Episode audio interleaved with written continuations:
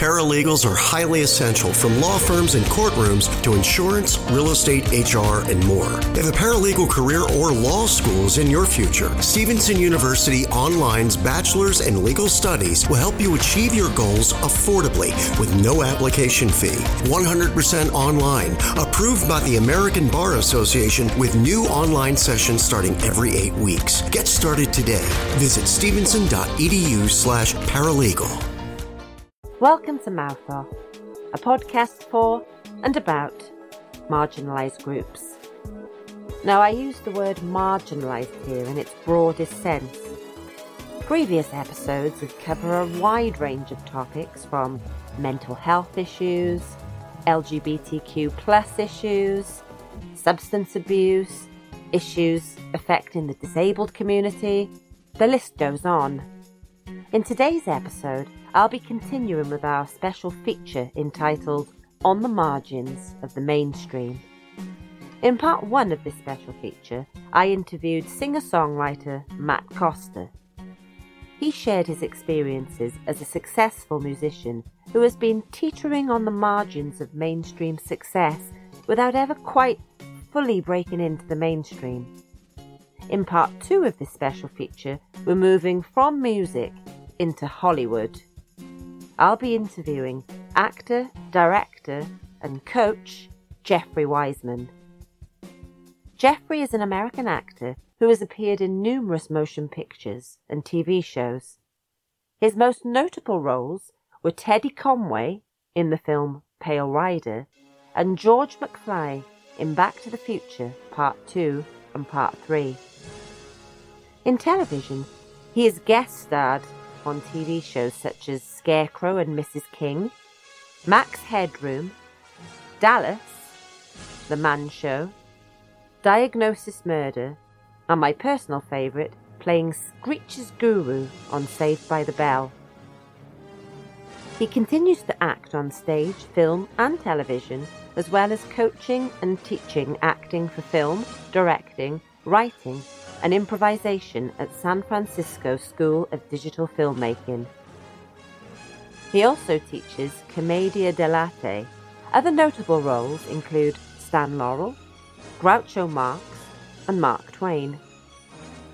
Weissman is also the founder and director of the Flying Penguins Improvisation Group, and he has helped develop Los Angeles Theatre Sports, now known as Impro Theatre, which is now in its 22nd year. He performed in the Second City Alumni Jams at Ashgrove and performed for a year with Laugh Factory All Star Improv Jam, aka Wrought Irony.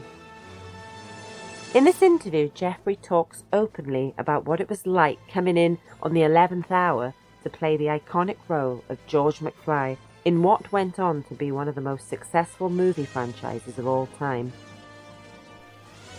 Jeffrey took over from the actor Crispin Glover, who played George in the first movie, and we discussed the ongoing drama and subsequent court case that ensued that led Jeffrey to being blacklisted by Hollywood. And he discusses how that impacted him both personally and professionally. So join us now as we go back to the future with Jeffrey Weissman. So, Jeffrey, thank you so much for agreeing to take the time out to come on the podcast today. So, Nice to you. yeah, no, nice to meet you. I I was listening to um the Back to the Future, uh, Back Back to the Future, the podcast, the one hosted by Brad Gilmore, and heard a really nice uh, interview with you. I think you were on there twice, weren't you? I do a lot of these. Yeah. So, I mean, I first became aware of your work way back when I was about, I don't know, eight, eight nine, maybe 10, um, at my great grandparents' house. So they were big fans of Westerns. You know, if you kind of stayed over there, you knew it was going to be a Clint Eastwood film that was going to be sort of dominating the, the TV, which was great. Clint Eastwood is fantastic, as you know. And yeah, so I remember one weekend, Pale Rider was on.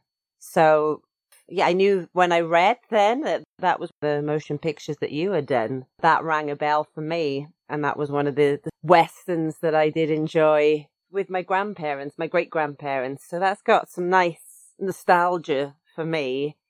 Great film, great performance. Are you quitting, Mr. Barrett? Just going to town, Teddy. Ain't that kind of dumb after what happened last time? I guess for our UK listeners that might be a little less familiar with your sort of full filmography, how would you describe yourself in a nutshell? Uh, in a nutshell, describe myself. Okay. Um, uh, a versatile actor. I've, I've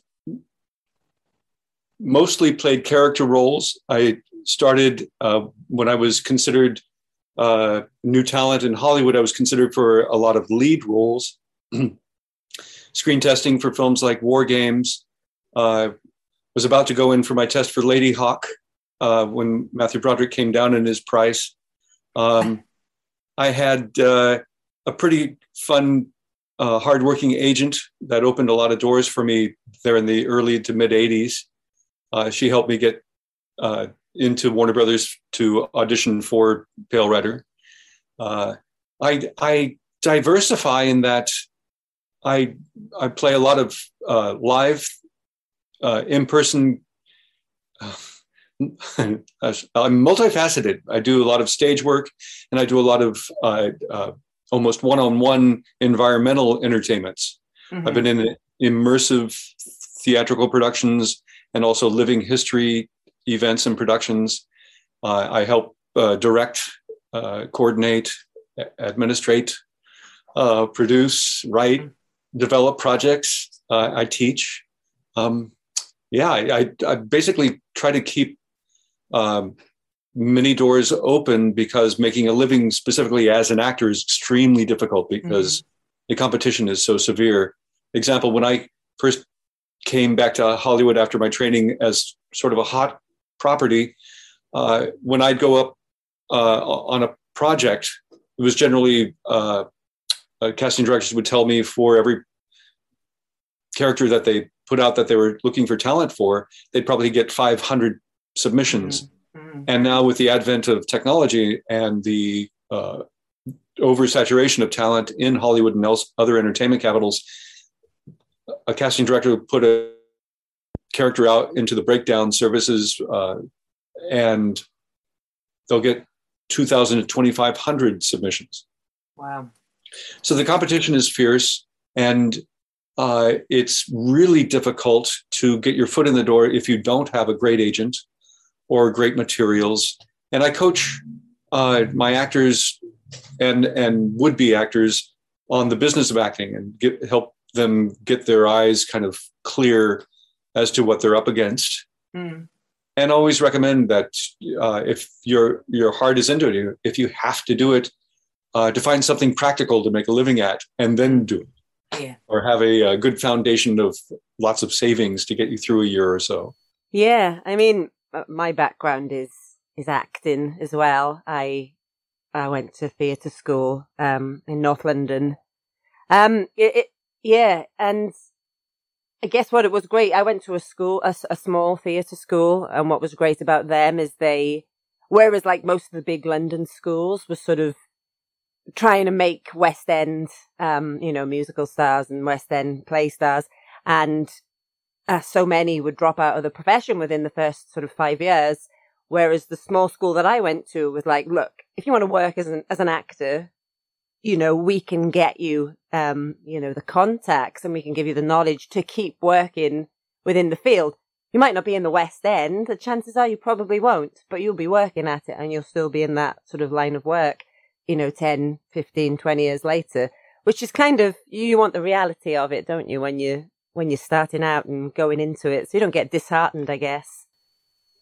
Yeah, you, you, I think the best training is sinking your teeth into a role, getting into shows, uh, finding out the nuts and bolts, the working uh, aspects, uh, becoming a team player. Mm-hmm. If you get your materials together and you just sort of wait with an agent uh, doing all the work and, and you expect it all to come to you, it'd take a long, long time. Most of the young talents that I nurture uh, or mentor uh, the ones that really make it are the ones who are constantly working the social networks, working uh, networking in the industry, creating their own projects, uh, finding collaborations with other actors and writers, producers and directors, and putting putting it all together. It's it's like a big puzzle, and it takes time. Uh, generally, you've probably heard the the saying, uh, "An overnight success takes about twenty years." Yeah.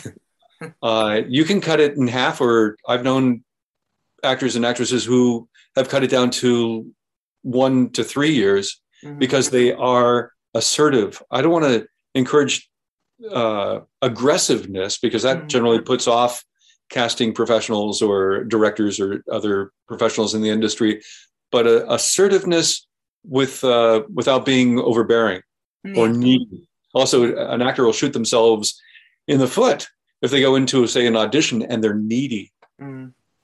Yeah. The, uh, the the casting professionals pick up on that and they Uh-huh. go, "Well, if you're like this on the set, no, no." yeah. Yeah. And, I mean, and I had that problem too with my myself early on. I just wanted to work, and I was I hated the audition process. Now I've learned to to love the audition process because it's just now if you look at it as an exercise and to show that you can do your craft Mhm. uh, as opposed to me in the past I, I always wanted to please everyone give everyone what they wanted so i wanted to know what they wanted and i looked too needy or, or like i didn't know what i was Yeah. doing yeah. um, so you said you sort of, uh, I guess, you know, became like a like a hot property in Hollywood, sort of in the eighties, mid eighties. I mean, you were acting a while before that. You sort of had a, a career on the, the stage before kind of getting your first feature films. Is that right?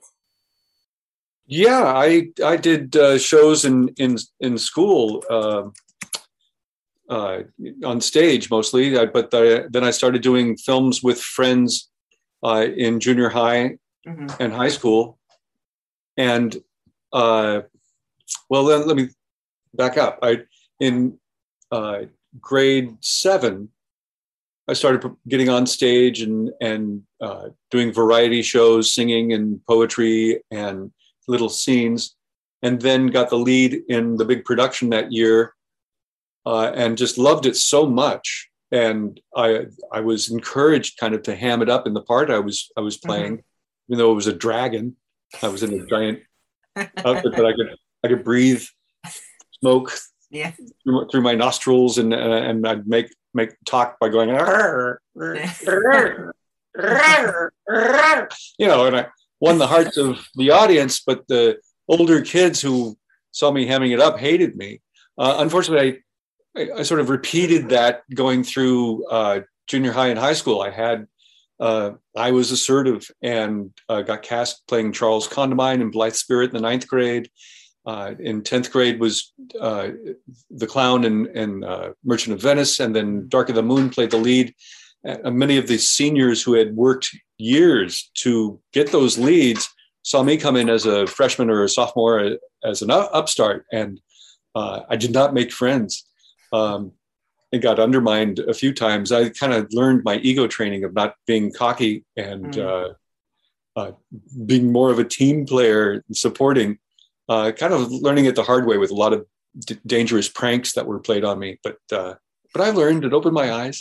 uh, and and my folks, my uh, folks had both worked in. Uh, uh, my mother had been in a bail bonds business where she bailed big stars uh, and comedians like Lenny Bruce uh, out of out of jail, uh, and and Winston Churchill's daughter for uh, pot charges, and and you know, it, and and she didn't think that acting was a good uh, profession as well. My father ran these clubs, private clubs for bridge and backgammon, and people like Omar Sharif and his partner Lorne Greene from Bonanza.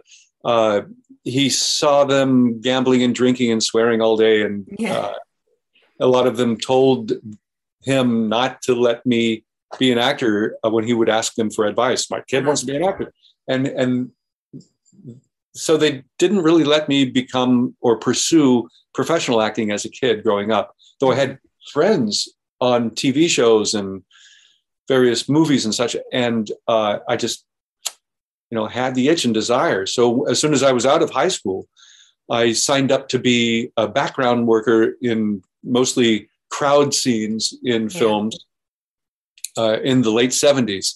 like The Rose with Bette Midler and uh, FM.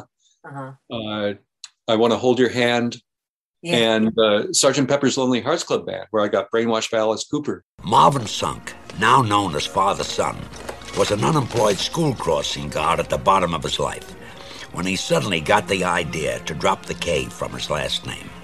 Well, that move lit up his life and it's been uphill ever since. He decided to go into the media business and help destroy the minds of those young people who teased him on their way to school. Now he was busy brainwashing them for FVB to build an army to take over the world.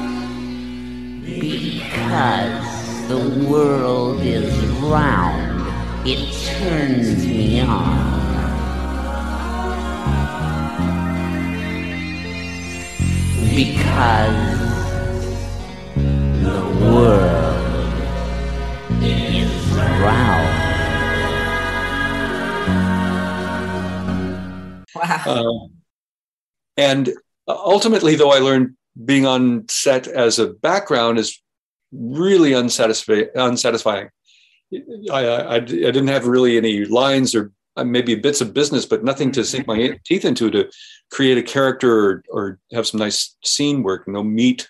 And a, a wonderful uh, uh, artistic director of a theater company in Los Angeles recommended that I get some training to be taken seriously by casting.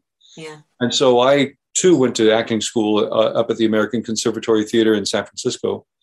And while there, uh, doing my intermediate studies, uh, I fell into an opportunity uh, to screen test um, for war games.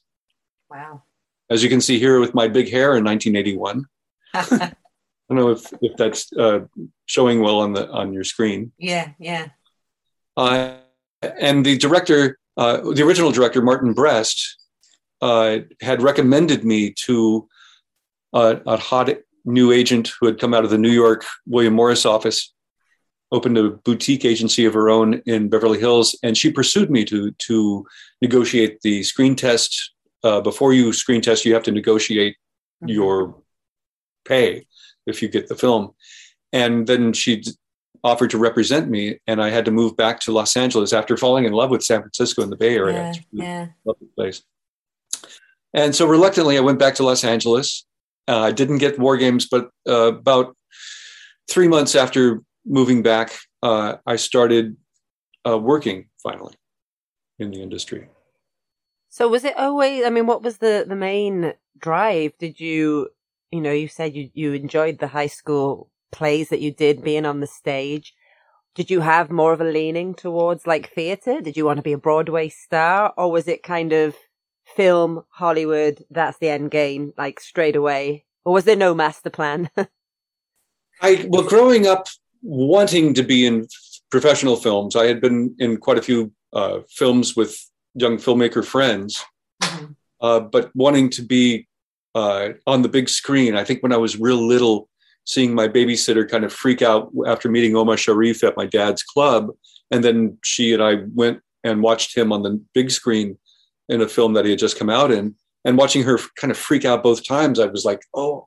I really want that adoration. I want to entertain and please, especially this babysitter who I, I really secretly adored, even though I was a baby. I, Mhm. I really liked her a lot. So I, I think I had it kind of set in my makeup since since very young. Uh, though I luckily shifted from wanting to be the center of atten- attention to wanting to be part of great storytelling Mhm. and wanting to hopefully entertain and enlighten. I think there's a great deal of power that actors and storytellers have with uh, enlightening and, and educating people to their foibles or to uh, increasing awareness. And you know so i love activism in films and storytelling uh, stories that that tell uh, great moral have great morals uh, lessons. And uh, so I, uh, I, I continued my love of, of stage. I, I even after going back to hollywood i started uh, working a lot with friends who were doing improvisation, who were Yeah. training at a place called the Groundlings, which was famous for churning out such talents as Paul Reubens uh, uh, and Cassandra, Cassandra Wilson, Elvira, and Pee Wee Yeah. Herman, um, as well as uh, um, members of the Saturday Night Live cast. I, I was I was doing a, a, a lot of improv, uh, and folk that I had gone to talent I had gone to uh, university with up in San Francisco were doing that as well and breaking into shows like Whose Line Is It Anyway? I, I know over in the UK, my friend Mike McShane and Greg Proops both were on the uh, UK version of Yeah. Whose Line, and I helped form Los Angeles Theater Sports out of those uh, friends that were I was doing improv with. Uh, and now they're into their 38th year, something like that, uh, as a group known as Impro Theater. Well, they'll do a two and a half hour improvised Jane Austen piece or uh, Tennessee Williams Mhm. themed show or Twilight Zone. It uh, really lovely, incredible talents that have honed their craft to be able to improvise Yeah. On those themes. It's it's mind boggling, and a lot of audience, you know, swear that's that's got to be scripted, and it's not Yeah. because the the talent is so fine and so refined.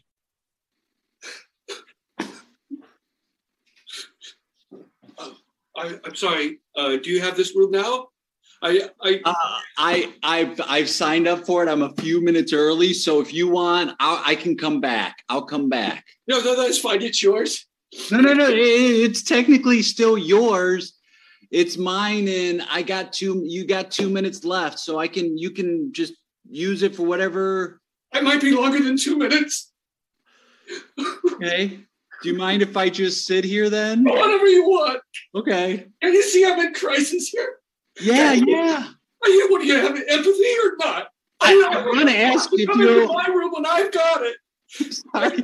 I don't mean to laugh. I laugh when I get nervous. I wanna. I wanna see You're that. laughing at my misery. You're a face. You're such a no such and such. Oh, I can say some things. Get out of here until my two minutes are done, will you? I'm down to now a minute. I only have a minute left in this room. God, stop laughing. I'm nervous. You're having a breakdown. It's just because I'm nervous. When I get nervous, I laugh. Uh, so I I also continue doing uh, Shakespeare. I played, got to play Mercutio when I returned to Hollywood. Uh, I started working, uh, doing theme park work as different characters. Yeah. Uh, Laurel and Hardy. I played Stan Laurel at Universal Studios in Hollywood from 1987 to 2001. So if you went to Universal and saw, I also played Charlie Chaplin and Groucho Marx, and and you got your ph- photo with Laurel and Hardy or the others. Uh, I might I might be playing that character. Yeah. Yeah, I was actually just going to say you you've played you know played a, a range of iconic characters like you've just mentioned Stan Stan Laurel there, Groucho Marx, um, also Mark Twain. Um, Do, do Yeah, you, I fell I fell into the, doing that kind of work yeah. in between film and TV work Yeah. uh, because I re- really needed to f- figure out how to raise my children and pay for them. Yeah. At, you know, Yeah, the yeah. in, infrequency of theater, film, and television work uh, doesn't allow you to put uh, food on the table a lot. And there, I, I fell into an opportunity. The actor who was playing Oliver Hardy when I auditioned, uh, he recognized me from when I played Mercutio All in right. that Romeo and Juliet, and he said, "You know, I had it all wrong, my my Stanley impression." Uh, but he turned to the boss and said, "This guy's got ta- t- talent. I'll train him."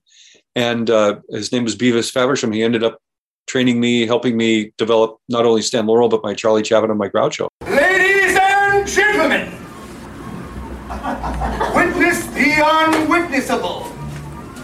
the world's only ventriloquist dummy that can sing and reason and talk on his very own. May I present Oscar the Magnificent.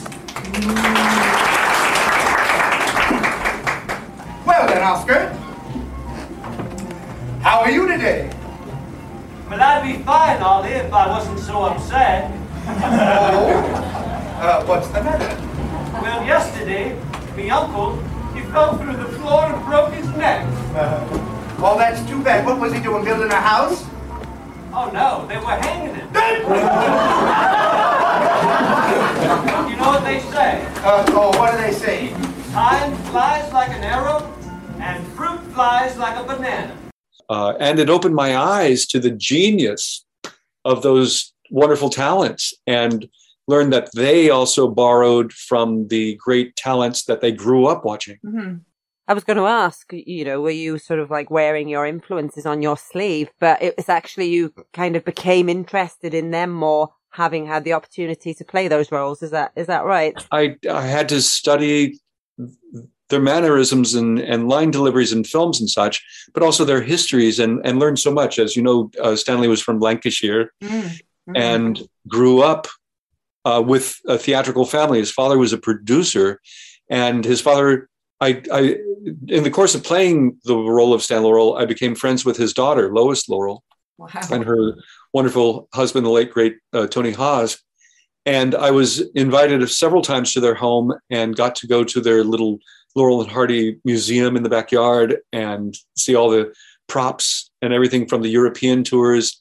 And then the uh, Lois one day opened up her library, her, her father's scrapbooks for me. And there wow. was a photo of Stanley, probably at the age of 10, in the backyard. His father had built a stage for the children, mm-hmm. and he was directing his brothers and sisters on stage.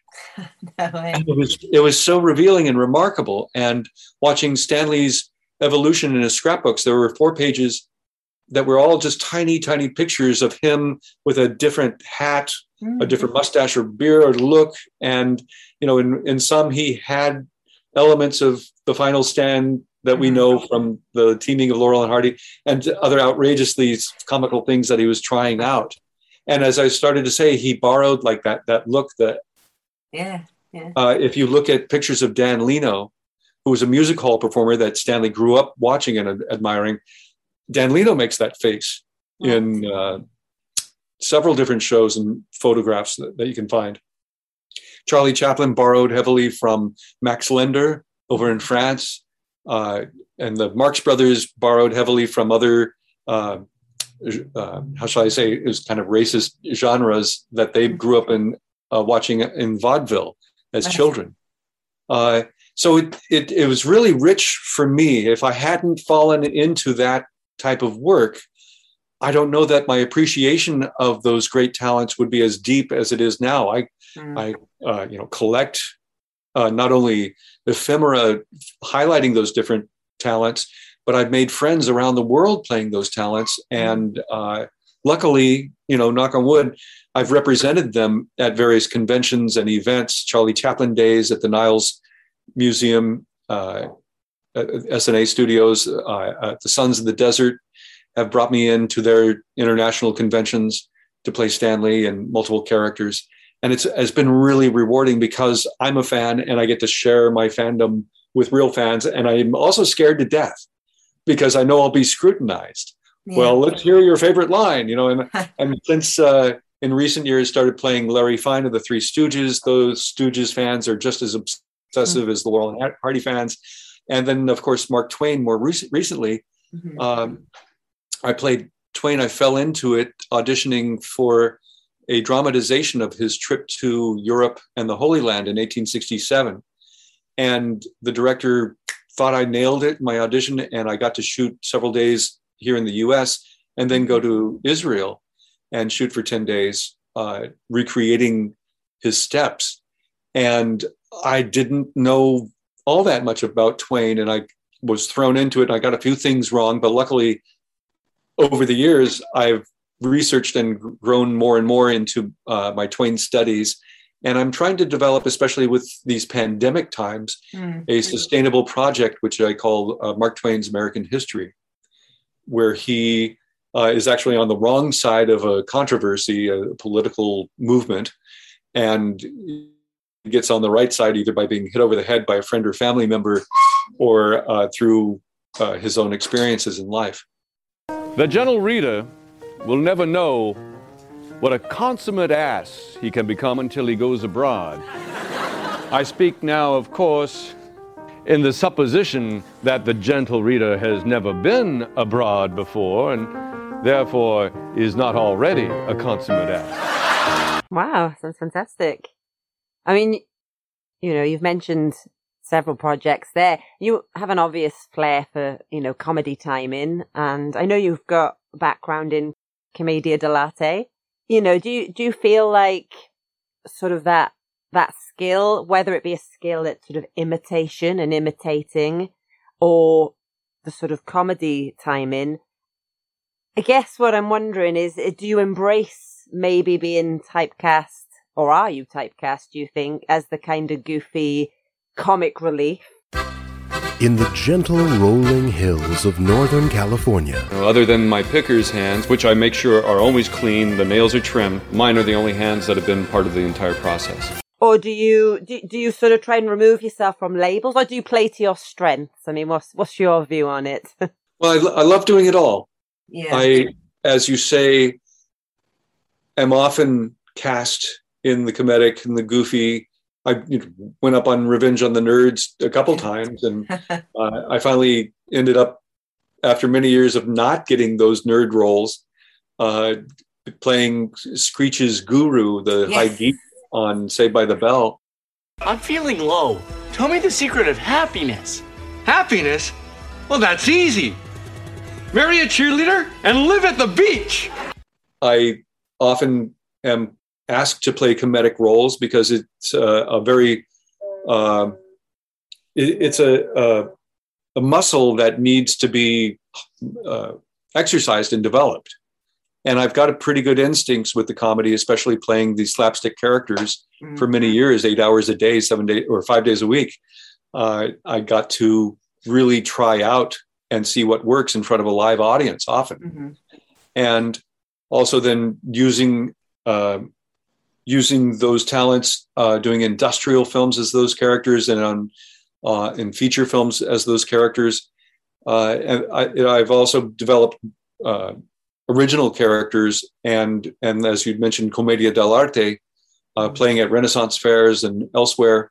Uh, I've played Arlecchino and uh, Pulcinella Mm.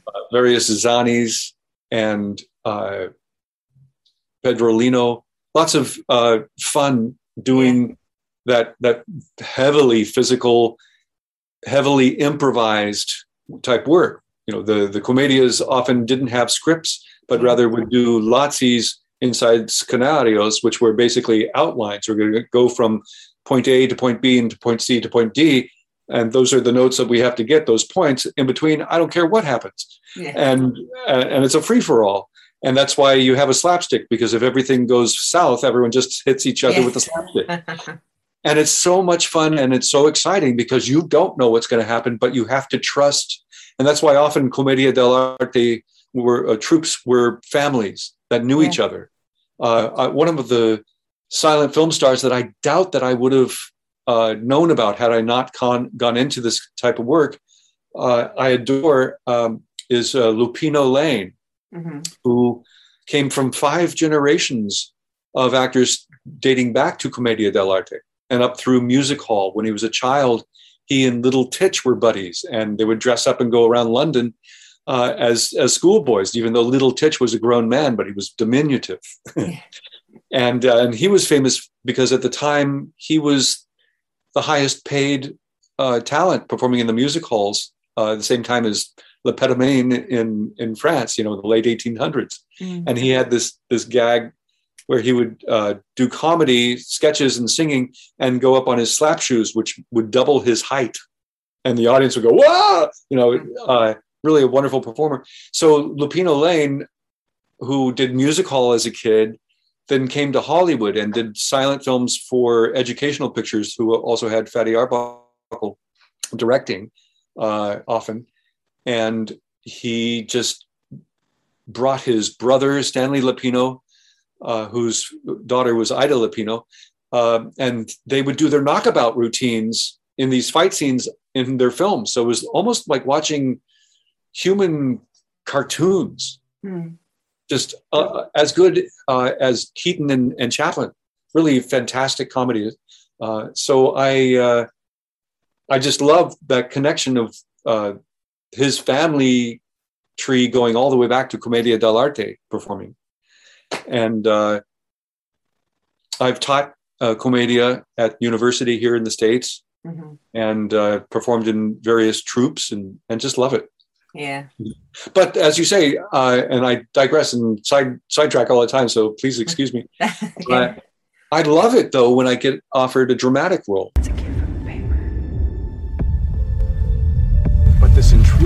Getting into your mind. Yeah.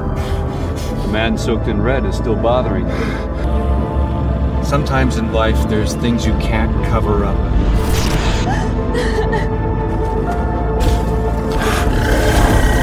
You want to stay in this town, you gotta ignore him. You gotta forget about him. Don't let him invade your thoughts. He's got no power over you unless you give it to him. Chaos knocks on the door of perfection. It always gets in.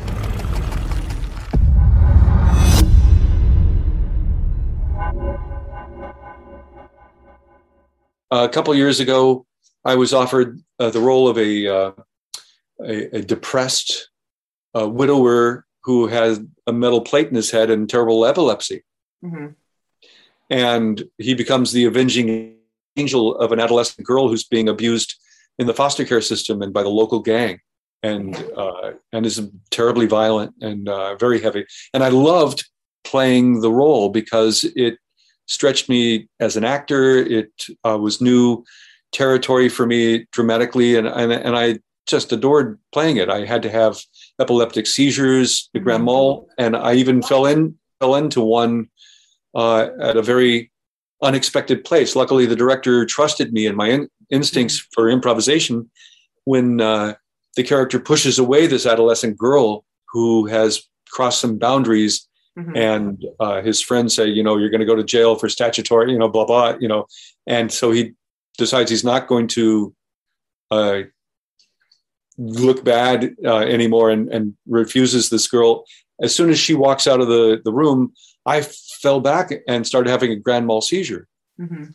And the director kept the camera on me, and it, it becomes one of the more potent moments in the film uh, because it just trusted it. It wasn't in the script Yeah. Yeah. so that uh, improvisation muscle served me both for For comedy not only and- comedy yeah, but for the dramatic as well.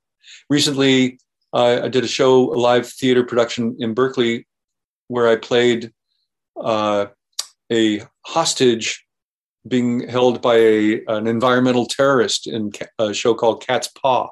Mhm. And in that, which we did in the rounds, the audience was right on top of us.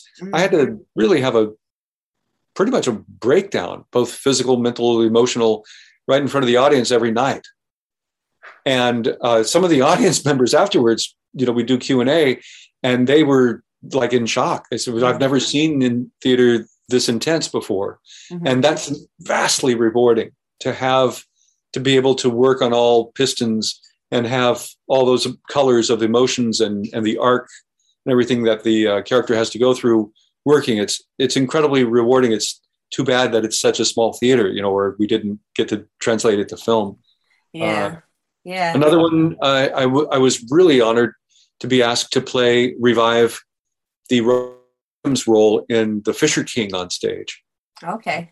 which is both dramatic and comedic Mm. and it was you know all the colors and and it was very difficult not to let robin in Yeah. Yeah. because he owned that character so well uh, so i purposely tried to be jeffrey in these Mhm. situations more as much as possible but he owned it so so well and and nailed the script so beautifully that when i played it truthfully people said gosh it was just like robin i was like oh okay he was doing it right too. yeah. and it was really lovely to uh, uh, pay homage to that great piece, to Robin's work, and then also raise money for the homeless and animals charities, various charities that Robin uh, championed. Yeah, definitely. So, do you have a, a preference of comedy, uh, you know, comedy over drama, or or, or not really? I, I, I guess I do pr- prefer comedy in that I've been fortunate to play vaudevillians uh, both on stage and in immersive theater and uh, doing a lot of comedy and film. Uh, and I love being, say, in the audience, watching myself on film and watching the audience and hearing the audience react and laugh to my Mhm. work Yeah. uh, around me. That's thrilling to be a part of it and to sort of be outside of myself, watching myself. You know, it's Yeah. uh, dynamic and fun. Uh, I then am- I love also moving an audience too. If I see someone Yeah. crying at what I've done on the screen, uh, I love that. I wanted to see you grown up.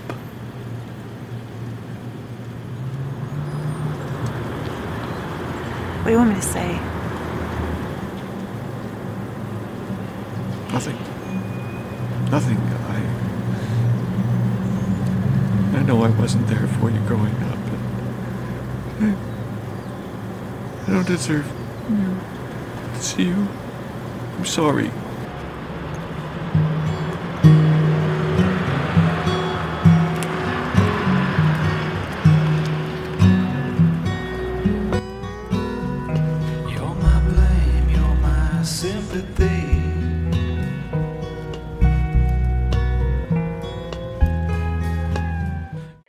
I caught your, I think I forget the character's name now. So Toby Belch in your, um, I guess it was a the show must go online series, um, and the, the Twelfth Night. It was great, and yeah, you starred in it alongside the talented Lewis Alcock. So this was like August of the pandemic or August 2020. As I said earlier, I'm an actor myself. I did a, a couple of virtual performances, one over Christmas in Christmas 2020 and then one um, in the summer when things had sort of slightly opened up here, but they still weren't having sort of uh, visiting touring companies coming in. And uh, while I was grateful of the work, it was grateful that all of a sudden the world started embracing another way of enabling the arts to still flourish. I find it challenging. You've got that slight delay, particularly if your internet connection is not great. It's that reacting thing that you need, particularly, you know, if it's comedy um, which didn't come across in the Twelfth Night, so that you had that down. but um, yeah, I guess I was wondering how much did the lockdown, particularly early on, affect you? You know, both well, professionally, I suppose, mainly, but personally as well, because it can take a toll when you're self-employed. You know, you that that is your bread and butter, and and then they say, yeah, live theatre, this work is all stopping until goodness knows when. It it's a lot to take on, as it was for everyone, but um, hit the arts particularly hard. So I guess what was that journey like for you? It was profoundly upsetting and scary. Uh, I think between all the fan cons, movie roles, uh, live performances, and, and uh, party entertainment, all these different things I had in the calendar, uh, I probably lost about eighty-five thousand dollars worth of work, Yeah. and uh, I was like, "What am I going to do? My God!" And and there have been some help uh, with arts grants and government grants and such, um, drops in the bucket, really, uh, and but also on other levels, I love people. I'm a very social person. I just adore going to fan cons and meeting people. And I, I don't know if you know this, but a Facebook used to not have a limit on how many friends you had. Mm-hmm. So about eight, nine years ago, I reached what, 6,500 friends and then woke up one morning because they decided 5,000 was your limit. I was like, my God, where are 1,500 my friends? You know, Yeah. and since then I, I go and they don't make this easy at all trying to find who is in deactivated their account so I can add the six, one of the 600 that are in line who have Yeah, sent me a request. Anyway, I love people because I make these friends around the world when I uh, do projects or uh, fan cons. And then I uh, losing that touch with uh, teaching in person, losing the touch of acting uh, on sets and then acting on stage. It was it was uh, stultifying. I don't know, stifling. I just couldn't believe it, and I, in fact, got together with uh, some thespians, some actors I went to high school with. Uh, Lee Arenberg, who was in the Pirates of the Caribbean movies, most people know him from that, but he's just a fantastic actor. Helped start the acting with my friend Ron Rosen, uh, Ron Campbell, and Tim Robbins uh, when they came out of UCLA, and, and another gentleman, uh, Matt Walker, wonderful uh, comedian and uh, actor from the same high school, and we were uh, on a Zoom call saying, "My God, what are we going to do? Yeah. How are we going to survive? How what are we?" And we decided we would do a pandemic version of Waiting for Godot, calling Zoom, calling it Zooming for Godot.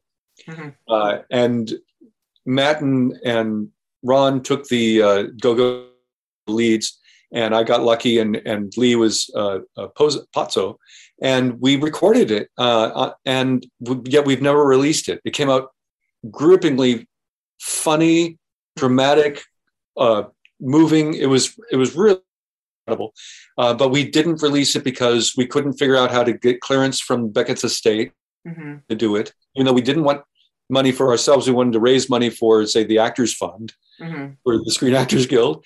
Uh, also, technically, technologically, is that a word? Uh, my computer was a little behind the other guys, and so I wanted to redo my lucky speech. And then Matt got work for the Getty Center, and he was our main tech guy. Anyway, they fell behind, and uh, it never got completed. Though I'm thinking of releasing my pandemic lucky speech because it's so potent. It's 10, 15 minutes of me just ramble, ranting, thinking of everything that was going on at the time in August of, or April, April or August. I think we shot it anyway during the early pandemic Yeah. in, here in the US. Uh, but meanwhile, then I discovered the show must go online folk uh, who were casting Back to the Future as if Shakespeare had written it, Oh yeah. Yeah. and uh, they knew who I was. I, I, uh, the writer who was a friend on Facebook uh, had posted that they were casting his his writing of it, and I was like, "Are they still looking for people?" And I said, "I don't know." And he hooked me up with them.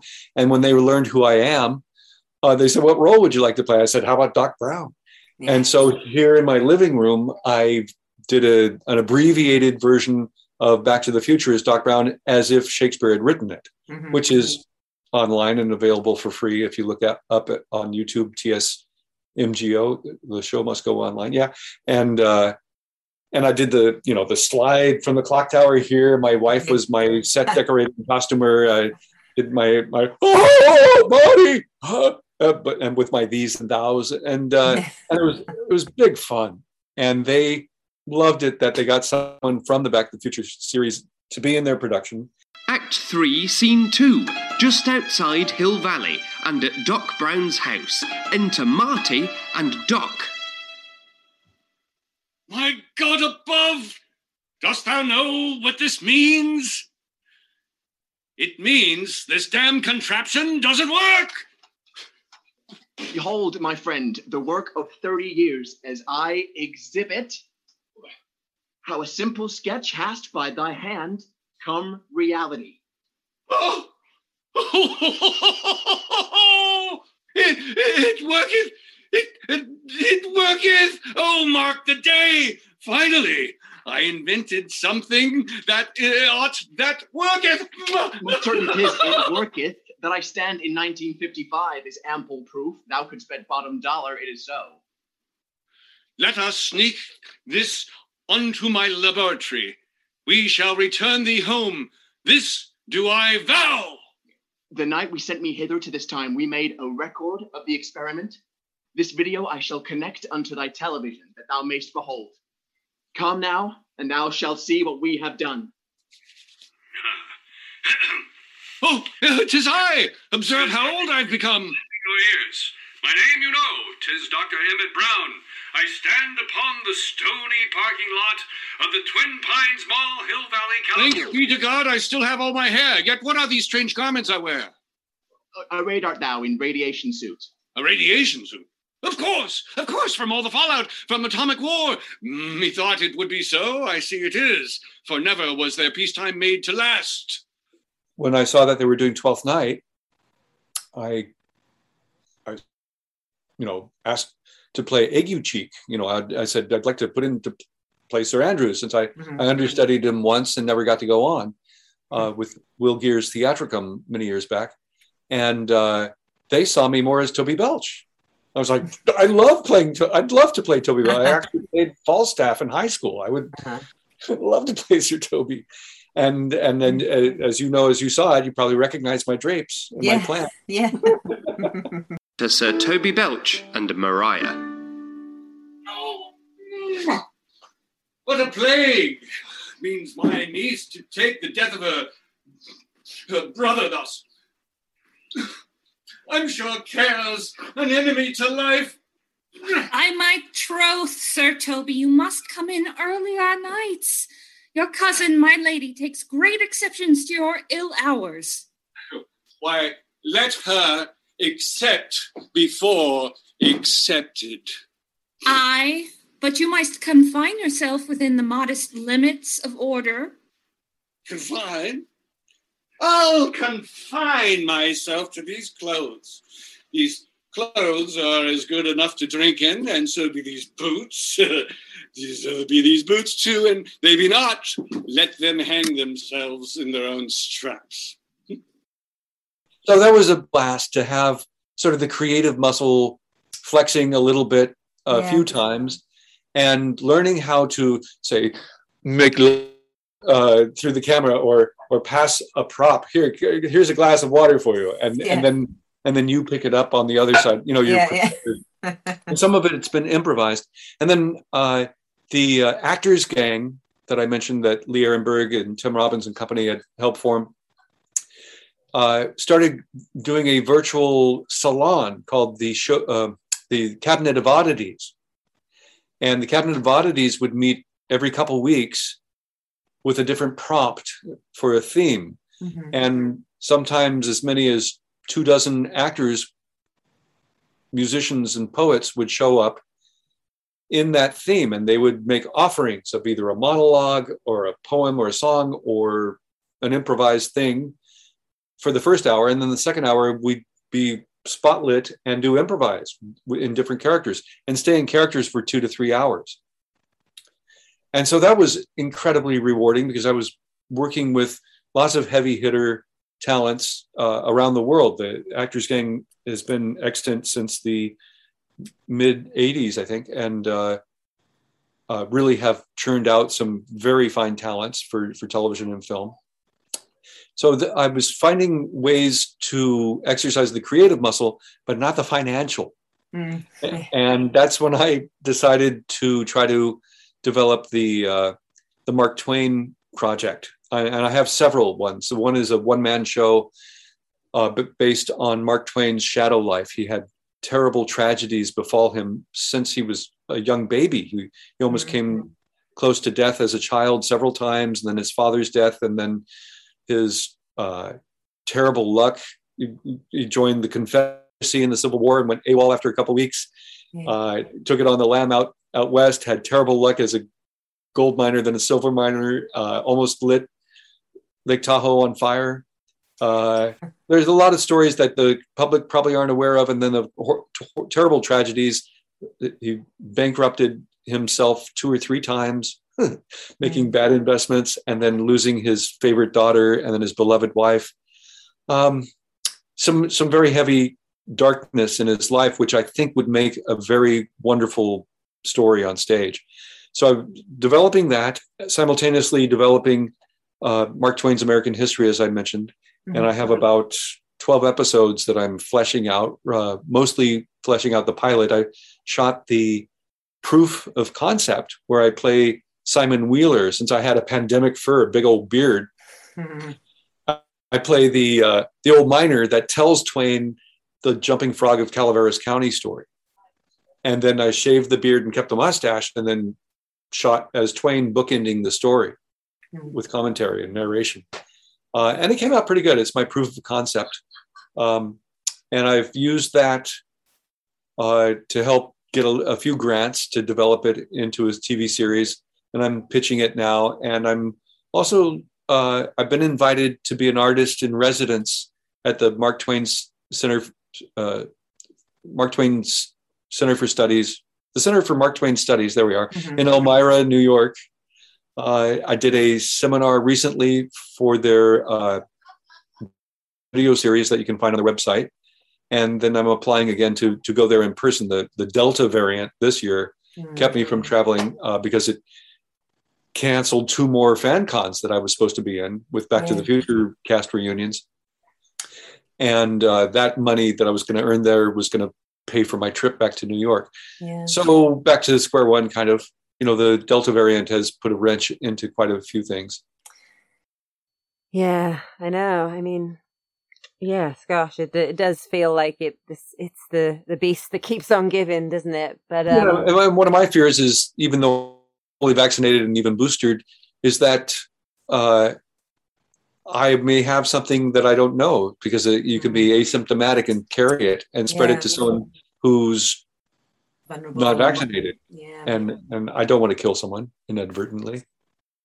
yeah, you know, yeah, it's very much the same here. Everything- Everything seems to be um rising in the wrong direction again, you know, and leading up to Christmas and the winter. But you know, hopefully, um, I don't know what the situation is in the states, but they're trying to put a vaccination program in for sort of school age, um, you know, like 12, 12 to sixteen. So it seems to be where it's spreading the most um, here in Wales. Definitely is amongst that kind of school age group. Yeah, kids bringing it home to unvaccinated parents. But now we've uh, we've had a, a vaccination for five to twelve year olds approved. Yeah. So we're getting in at least this community a thousand kids vaccinated a day. Yeah. and uh, you know people are stepping up. Where I live is very uh, conscientious and compassionate, and Okay. I'd say seventy five percent of the folk here are, are vaccinated. Yeah. Uh, there are uh, anti-vaxxers and people who think that it's uh, just a, a, a cold and, and uh, are not being so compassionate or, or smart, and it's unfortunate, and it's and it's holding uh, it's holding us back in many different ways. And uh, what are you going to do? Yeah, I know. I, I mean, yeah, as you say, you can only do and be conscientious yourself and in your sort of your own community or your own family life and do what you can do. Um, which, you know, hopefully a lot of people are and have the sense to do that. Um, but yeah, You got yeah, trust. You got to trust science and history. Yeah. If you look back at the the Spanish flu, uh, what was it? I don't know. Fifty million people died worldwide. I, I we've got now we're up to five million people worldwide. Back then, they didn't have a vaccination. We do. What's the matter, you people? Come on. Anyway, it's uh, it's very upsetting and and uh, unnerving and and hard on the career.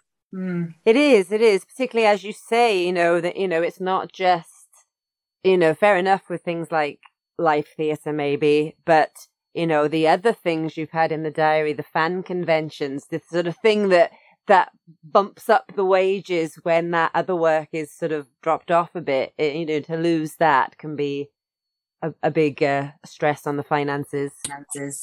I was a couple weeks away from heading out to uh, shoot a movie, a very funny movie, uh, where I was uh, actually a comedic part who turns out to be the evildoer in it, the bad guy. And two weeks before we were to shoot, there was a spike in the COVID uh, from anti-maskers or people who weren't pr- protecting them coming into that community where we're going to shoot, bringing it in Yeah. and spiking. And, and so they pulled the plug on the project. We're still waiting for that to get back on the rails. I had, uh, unfortunately, uh, three different Back to the Future cast reunions uh, set. And um, because one of the cast members is 90 and another one teaches children or her charities are with children, uh, they they backed out because there were spikes just a month before we were to go to these different places in Florida and Tennessee, and they uh, they said we can't do it, so they pulled the plug on all of us, and we all you know lost out. Hopefully, we'll get back on track, get it rescheduled, um, and these events still went on, just not with us. oh, that's such a shame. I mean, yeah, I, I'm I'm a huge um, Back to the Future fan. Again, linked to that nostalgia. It was sort of uh, the westerns, watching those with my great grandparents, and then sort of watching the the trilogy, the Back to the Future trilogy, with you know my my parents and my brother. Um, you know, it was on all the time growing up. Um, I guess that talking about Back to the Future, then. So, I mean, one of the roles you are best known for is your portrayal of George McFly um, in Back to the Future two and three and take taking over from Crispin Glover amidst some controversy. Initially, the reason I had the lawsuit was just I, I it's expensive to get publicists. I just wanted people to know that it, that was not me in the film. Even to this day, people still think I'm in that movie. It still really is. It, it's endlessly aggravating. Even with the, the lawsuit, there's no the, what that illegal action that they did was. I, there's no one I can commiserate with that has had that exact same thing happen. It's really bad. I promise you. What they did was really bad. Is And the so- aggravating part the fact that they did something illegal, the fact that you don't like the performance and people think it's you? Everything. Think about it. If you're a young person and the, and there's a major movie out that people think you are that person acting in it, and that person, I don't. I have no. Uh, uh, feeling of uh, regret, of regret or apology saying this. I do not like the performance that that person did. Has the sort of or did the the drama surrounding the way you took over and uh, you know and there was um, even a court case wasn't there between Crispin um and the and the filmmakers um did that kind of sour what would have otherwise been a, a really sweet you know a really sweet gig for you a really a really great opportunity did that kind of not ruin it but did, did it sort of sour things a little bit from your end of things Yes, the the whole situation was. Uh, I could see now, you know, with all the pr- years of perspective, uh, very difficult for almost all parties in, involved. Uh, first of all, I came into it being told that I was being considered for uh, uh, a stand-in photo double. Mm-hmm. Uh, it was never to play the role. Uh, and I think at that point, what had gone on was that the producers, director uh, had made an offer to Crispin for the sequel that he was not accepting or happy with. And over the years, I've heard so many different stories, but it seems the one that keeps repeating that's probably the truth is that they made him an offer. He came back with a counteroffer that they wouldn't honor. Then he uh, uh, kind of led them on, saying, "Oh, let me think about it," or whatever. Mhm. Finally, came came back to them and said, uh, "You know, I want script approval. Uh, I want as much as say Lea and Tom." And they came back and even made him an even lesser offer if he was going to be difficult. Yeah. Uh, so he just, I think, walked away. In my mind, you know, I, I was thinking they were going to need uh, George in multiple places at the same time Mhm. because it, uh, uh, you know, you, you need Michael Marty in several places at the same time. Yeah. Um, I figured that was the case, and uh, they screen tested me in the uh, young George makeup, Mhm. age 17, Enchantment Under the Sea, Biff fight makeup. Uh, and I got a hint of what was going on when uh, Bob Zemeckis asked Dean Cundey, uh, "What do you think?" And uh, Dean said, "Well, I think we got uh, George Crispin without the trouble." and I was like, "Oh!" And and in my mind, when when my makeup artist actually Ken Chase told me, "You know, Crispin's out. You're going to be George," Mhm. and I was like, "Well, how are they going to do that? And why?" And I figured Crispin had because Crispin's star was rising Yeah. uh, with the Doors movie and uh, Dead Man and uh, you know River's Edge. He was he was really an excellent talent, and I had worked with him at uh, AFI, the American Film Institute, on a film in '83 before he got the first film. So I was a big fan when I saw him on the big screen in the first Back to the Future. I was like, I know that guy. He's he's doing he's knocking it out of the park. Even called him to con- congratulate him. And uh, what I figured why he wasn't coming back to do the sequels was that he had another project that he just could not get out of, and they needed to get Back to the Future Part Two and Three in, into production right away, and couldn't wait for him. So I was like, actually horribly disappointed, and yet really happy at the same time. I needed mm. the money and and my insurance. My ex-wife was having our second child. You know, I needed the medical. So I did all those scenes. The first things we shot were uh, recreating the fight with Biff in the parking lot and getting mm. Lorraine out of the car and going into the enchantment under the sea dance and the kiss. Mm-hmm. And often, you know, people looked at me in that makeup and said, "What the hell's going on?" And and uh, Crispin ain't gonna like this. I remember Mike Fox saying, and and uh, uh, often Zemeckis and others would refer to me as Crispin. I was like, "This is creepy. this is very weird." So what I saw was that I was being a pawn in a tug of war of power. Mm.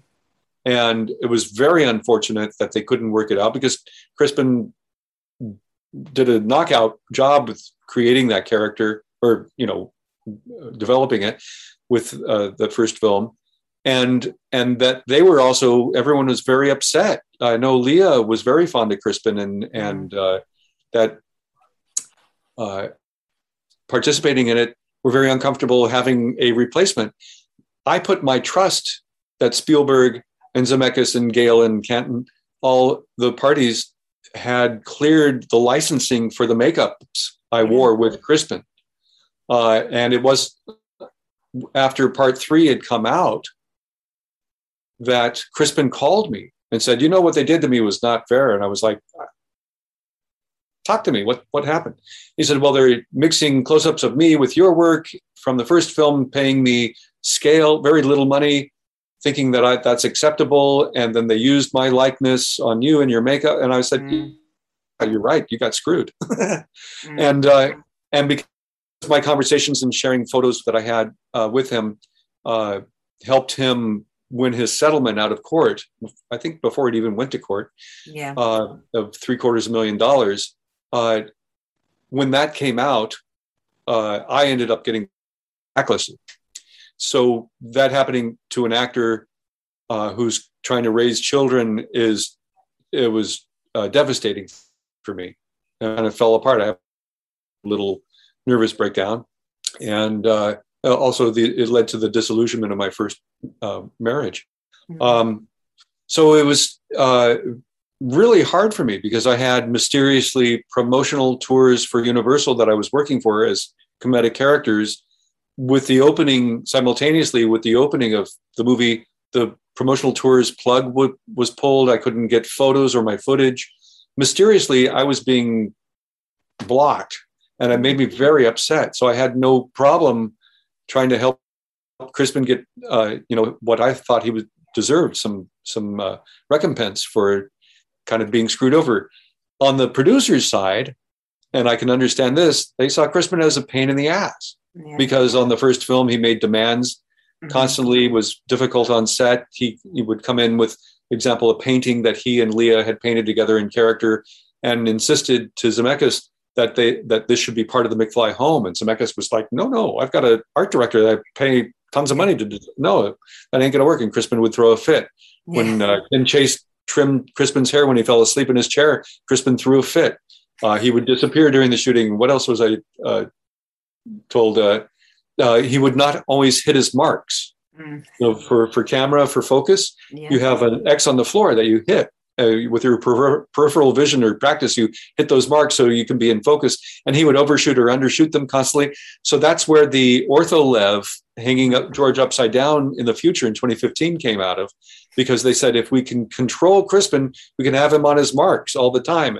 And so that's where that came from. There's a urban legend out there that they hung George upside down so he wouldn't be recognized because it wasn't Crispin Glover. Well, that's bullshit. Yeah. um, anyway, there's there's a lot of unfortunate anger and animosity that's lasted 30 plus years. and I keep saying, you know, come on, Bob Gale, come on, Crispin Glover, shake hand, get over you, your egos and your admit to each other you both made mistakes and come together for the fans or Michael's charity. You know, the fans would flip out to see everyone apologize and come to the table and do something for a charity. Yeah, And- definitely. And I would like an apology in there too. Yeah, yeah.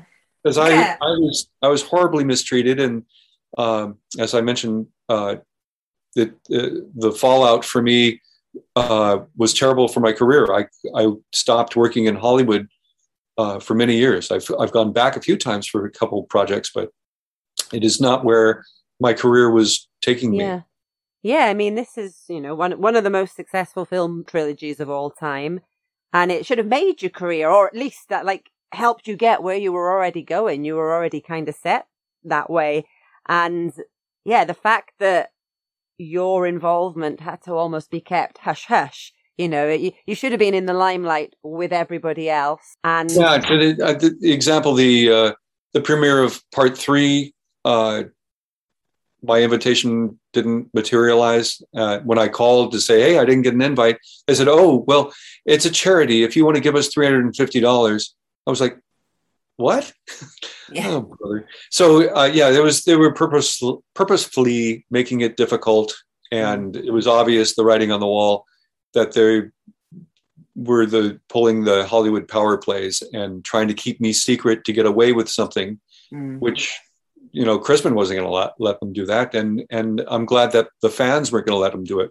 It's unfortunate that a lot of Crispin's uh, very hard line hard line uh, fans, you know, uh, see me as as the creep that took the role from him, and I'm like, Yeah. you guys, you know, I I think I was kind of the glue that helped keep some parts of the trilogy together because a lot of fans didn't know there was, you know, something going on there, and it it was all about the story, you know, and Yeah. uh, so there's you know there's so many like I said there's so many elements on on this story, and it's so uh, involved. Um, the rewards for me is being a part of such a great trilogy Mm-hmm. uh, of being able to pay for my second uh, son's birth, of becoming friends with cast. You know, I got to be pretty close very quickly with many of the cast members, and we've through the years, uh, it's like family reunions whenever we get Yeah. together. Uh, I have had uh, amazing experiences around the world now with fans uh, of the trilogy, uh, and and my um and the respect that I've gotten has really, you know, luckily gone up instead of stayed in the shadows. How many times have we heard it, George? Mom, I can't let, Let him him think I'm chicken. You're right. Well, you're right. About 30 years ago, your father tried to prove he wasn't chicken, and he ended up in an automobile accident. Oh, you mean with the Rolls Royce? Mm-hmm. Automobile accident. Is that my mom? Is that my mom? Marty. Oh, hey, princess. Hi, son. Dad, what the hell happened? You throw you back out again? Oh, I was out on the golf course and Dad, I told you to watch that backswing. No, he was hit by a car. It, it just fell out of the sky. He could have been killed. and I was two under par. I don't know what this world is coming to. Marty, how was work? Oh, Mom, I'm telling you, that big promotion is just around the corner. Anyway, I'm starving. Let's eat. Come on, son, let's go. It's dinner time. Oh, no, that's great. And I think, yeah, I mean, like you say, you had you you had a lot of the backlash because of some of the underhanded things that that went on to sort of almost keep it a secret that that you were. Yeah, hanging upside down. Oh, of course. tortured.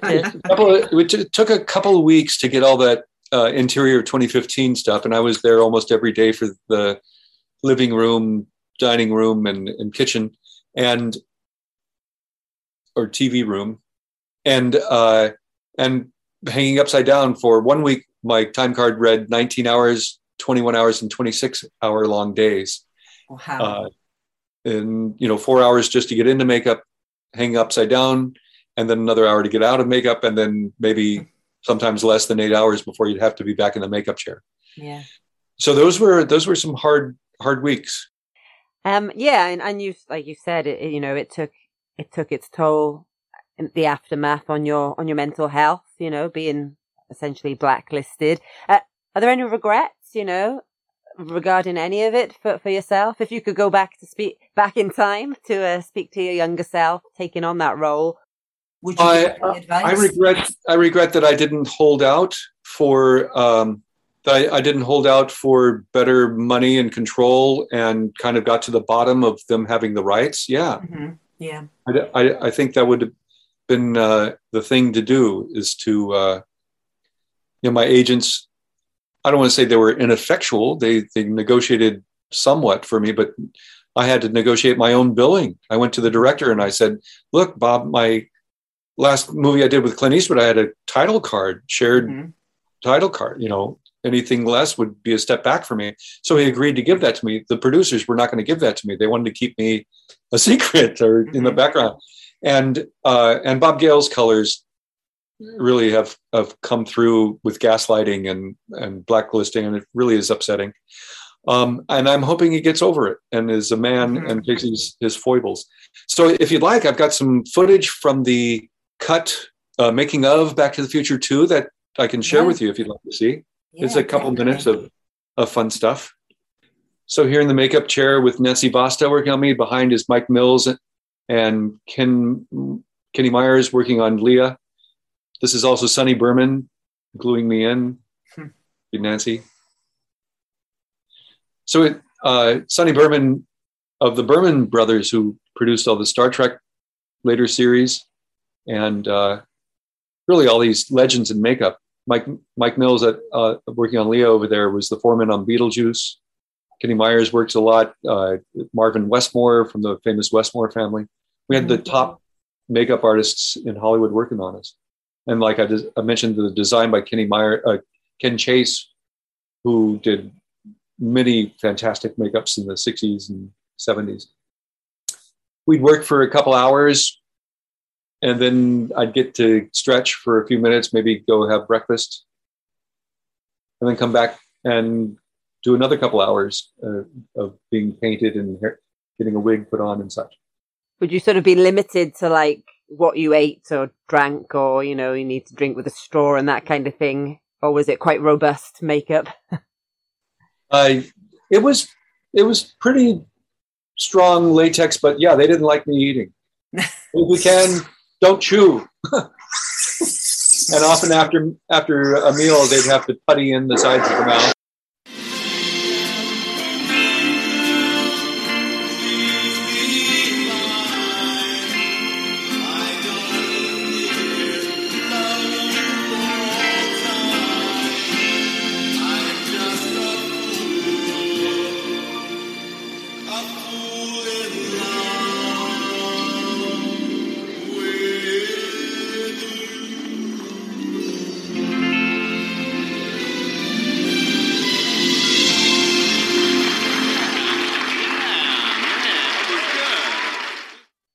Wow.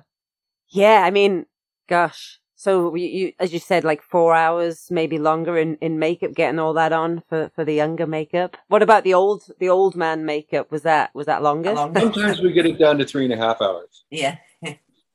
especially if everyone was you know on their game. Uh-huh.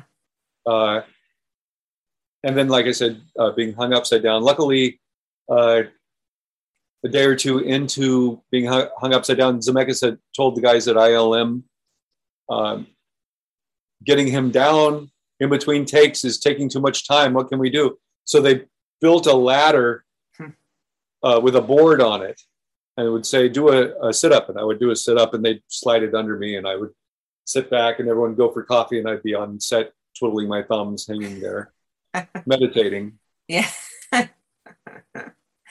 And uh, I was able to come up because I, I was kind of thrown in in the eleventh hour. Mhm. Uh, I I uh, wasn't given a lot of time to rehearse. You know, on, on the first film, Crispin, of course, had uh, several months before they went into production to do all the the tests Yeah. with um, you know getting uh, makeup tests and lighting tests and costume tests and improv improvising. There's that ladder. Uh, and then they shot for what was it, eight weeks or so with uh, Eric Stoltz. Um, so by the time they got Mike Fox on set, everyone really had their character down strong and solid. And I, and I did have the luxury of Crispin's performance to study before I came on set. Uh, set. Um, but in the new stuff, you know, I, I was looking at my script Paradox. Both one and two were in the same script called Paradox. And I was looking at my script a couple weeks ago, and those scenes in 2015, uh, mine in particular, there were like eight rewrites. I think one of them even had Marty in the ortholev hanging upside down. It was they didn't, they didn't know what they were going to do because of the negotiation problems with Crispin, so they were rewriting constantly, Yeah. and we were rewriting on the set, and often I was fighting to get lines back. There was like Zemeckis was like, "All right, Mike, you take this line, Lorraine, uh, Lea, you take this line." I was like, "Hello, I could I could do those lines. They're meant for George."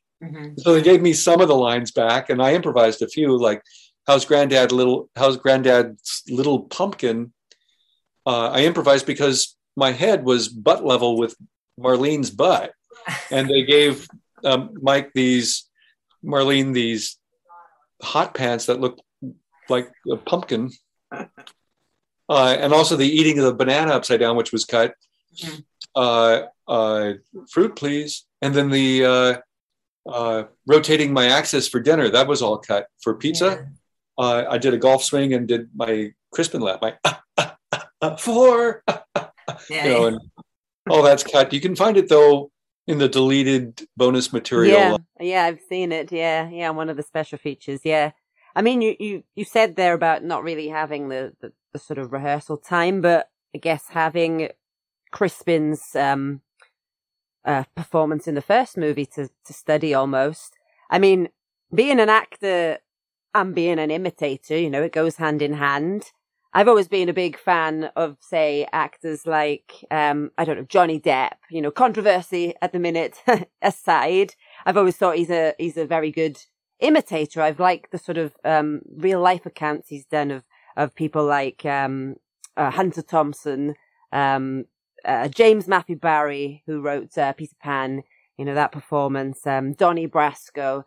I, I like that kind of thing, and and just getting into you know the the characteristics of a, a real person that people can you know they they already have an idea of what that that person is like speaks like moves like you know reacts with other characters like and i guess you know you're you're a a good imitator yourself you've done roles like laurel and hardy groucho marx as we've mentioned earlier you know but with back to the future uh, 2 and 3 you are you know imitating another actor's portrayal of a character that may feel as real to some fans as, as if it was a historic, you know, figure.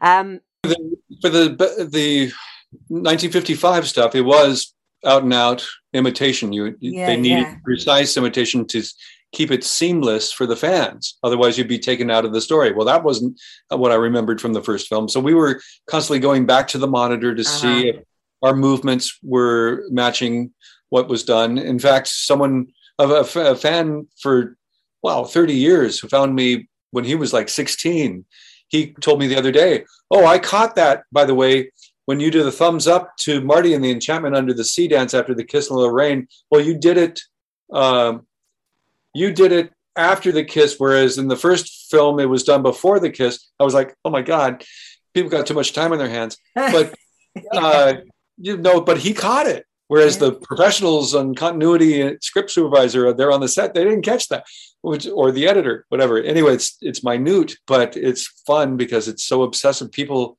obsess and cosplay and it's so thrilling. The fans are just gorgeous to me luckily. Um, and then with the future stuff though as an actor who loves developing characters and has the confidence to do things it was unfortunate that i wasn't included in rehearsals or you know i was thrown in kind of in the deep end. And for the anniversary in 2015 i loved uh, getting a message from tom wilson who played biff uh, i was like jeffrey i had to take that message down i was like what are you talking about and he had uh, put up a message on the anniversary about how he and crispin were on top of the world here two relatively unknowns were on had the shoulders on their shoulders with this, this major motion picture. Um, and here was the anniversary of it. And he was rec- remembering, and then he continued, and then he mentioned how on part two and three that uh, he couldn't fathom what I was going through because I had an impossible task to to do to recreate first those scenes and then break new ground uh, with George in the future. And yet he said, but I stepped up to the plate and knocked it out of the park, which was incredibly heartwarming for me. Uh, I didn't see the original post, but when he shared it with me, uh, it made me feel great that luckily Tom, you know, my peer and Mhm. coworker in the projects, um, had said that. He told me though he went further to say he had to take it down because of all the vitriol, all the uh, Crispin diehard fans who were like, "Nah, guy's a scab," or "Fuck that guy," so on and so forth. Anyway, but um, it is unfortunately what it is. Yeah. Uh, and I try to, you know, make the most of it. I've done, uh, as you said, lots of podcasts for people like Brad Evans and uh, lots of interviews with uh, Back to the Future theme podcasts. Uh, I try to stay uh, loyal to the fans if something uh, goes south, like the "We're Going Back" uh, fan uh, charity for Mike's uh, Team Fox got the plug pulled at the last minute, and uh, 30 plus fans came from around the world who couldn't cancel their flights and hotels. Uh, I I stepped up and helped uh, put together last minute events at Universal and uh, the locations, uh, and the fans still got at least a big chunk of what they were coming and expecting to get. Um, because ultimately it is for the fans and it's also for Mike's charity. Yeah, uh, For that big anniversary year, I put together a cruise, the Back to the Future cruise to end Parkinson's, uh, where I got seven of the cast and crew together, and we went on a, uh, a eight day cruise and put together uh, a band, Mr. Fusion, with Harry Waters Jr. singing lead. Uh, Marc McClure on drums, who played Dave McFly, and Yeah. Don Polow, who played Mary Goldie Wilson on bass, and me on guitar Mhm. and uh, the late great uh, Dave Lewis from Ambrosia and Shadowfax on keyboards, our musical director, and we did our own Enchantment Under the Sea dance for that 50 plus uh, fans that came on that cruise, and raised you know about 10 grand for Michael's charity, because it, after all, is about everyone really loves Michael. yeah, yeah.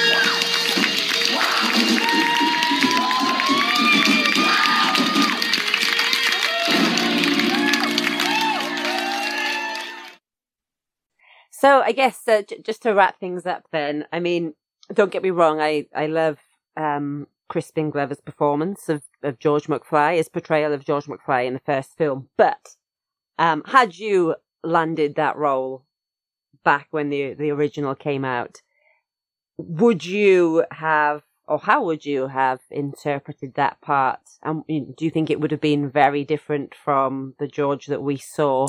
Oh yeah, I I uh, well you know uh, Johnny Depp auditioned for George McFly. Yeah, yeah, I'd heard that. Yeah. Wonder what he would have done. No, I uh, I kind of kicked myself because my agent didn't. I don't know if she submitted me on those or not, and I, I didn't get an audition. Uh, and how would I have done, George? I I don't know. I don't know. I love what Crispin did, and and finding like in commedia characters, you know, uh, Arlecchino has the animal of a uh, he he is sly and walks like a fox. He eats like a, a ravenous dog, and he moves like a monkey. Anyway, uh, you know the commedia characters all have animals to help them develop their physicalizations. Uh, in studying what Crispin did with George, he had a real physicalized approach. Mm. Uh, he he had this hand thing going. His his uh, forehead. He kind of led with his forehead, Mm. and he had this center of gravity that was kind of from the chest.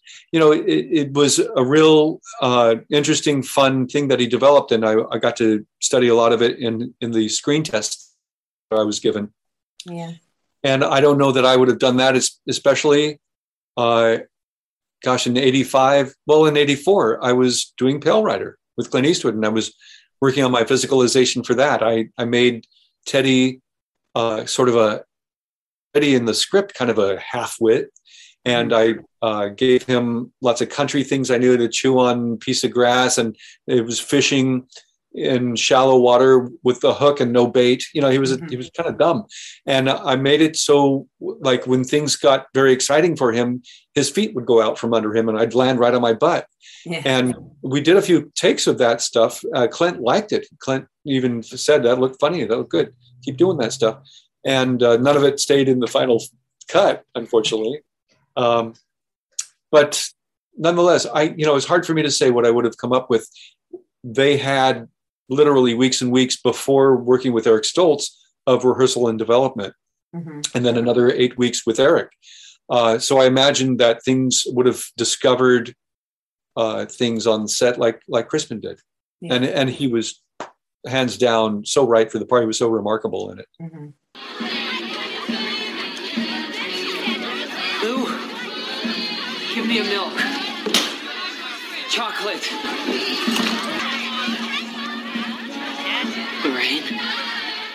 Density has popped me to you.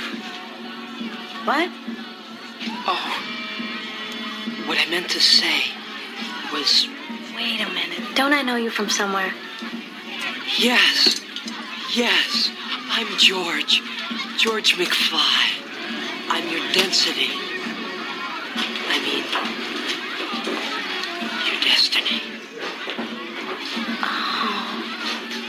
Well, thank you so much for your time this evening or this morning for you. Um, I guess just to, to finish off, is is there anything coming up? Anything you'd like to plug? Anything new? And and uh, you know another time if you want to call or just hang out, and I'll show you. I'll tell you all the secrets of Pale Rider because Yeah. there's a lot of a lot of mischief that took place on that shoot and a lot of things to look for uh, in the editing. If you look real close, things they got away with a lot of stuff that. Uh, Right. Let's do a Yeah. sequel, sequel here. Uh, I am uh, this coming next weekend. We'll be in New Jersey. I'm not sure when you're going to broadcast this. Yeah, like I imagine just around Christmas, sort of.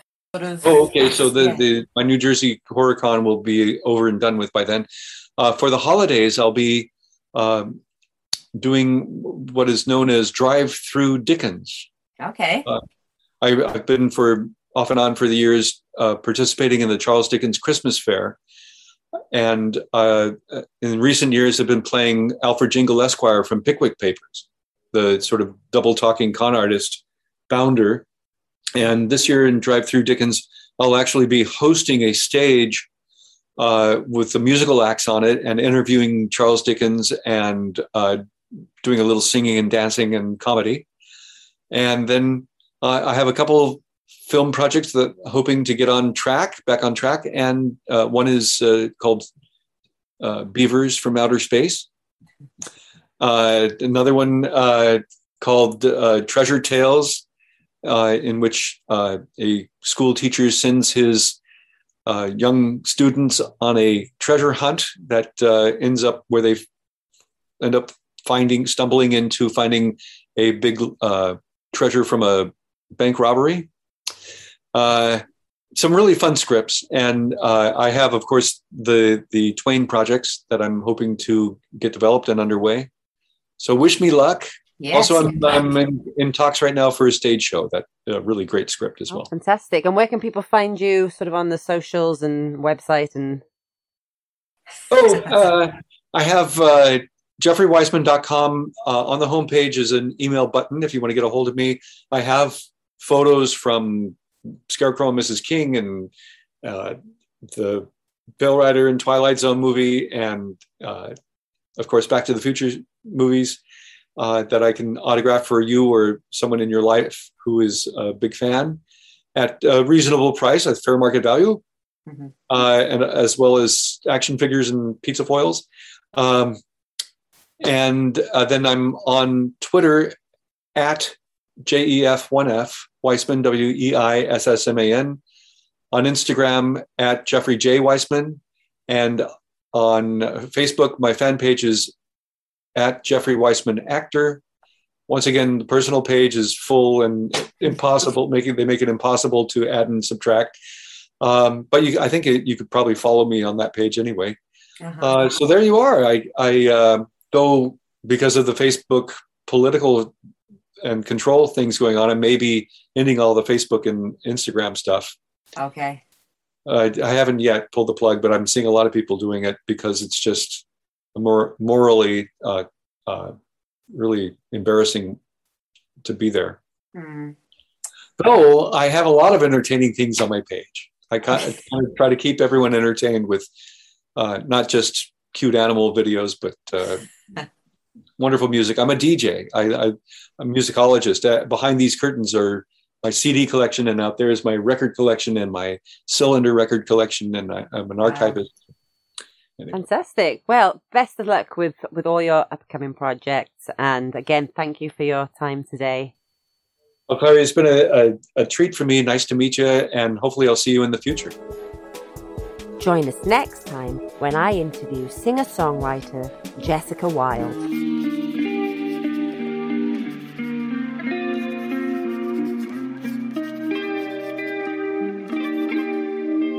To LA. Winter nights at Cafe Cairo. Inspired words to stream through my biro. You walked into my gig with a smile I couldn't miss. We locked eyes and that was it. Told me you were from LA, only here for a two week stay. We met up the next day, dub gigs and parties. Two in the moment that we hardly noticed the days go by. Soon you board your plane and fly. Back to LA. Wonder if we'll ever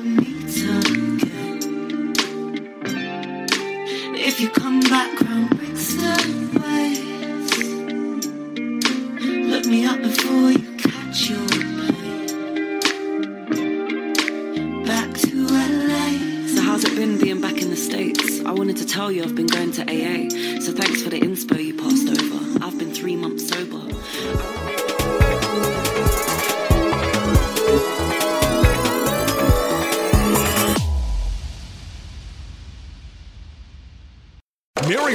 A $50,000 cash prize playing Chumba Casino online. I was only playing for fun, so winning was a dream come true. Chumba Casino is America's favorite free online social casino. You too could have the chance to win life changing cash prizes.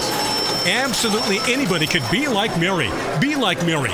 Log on to ChumbaCasino.com and play for free now. No purchase necessary. Void where prohibited by law. 18 plus terms and conditions apply. See website for details. The voice in the preceding commercial was not the actual voice of the winner.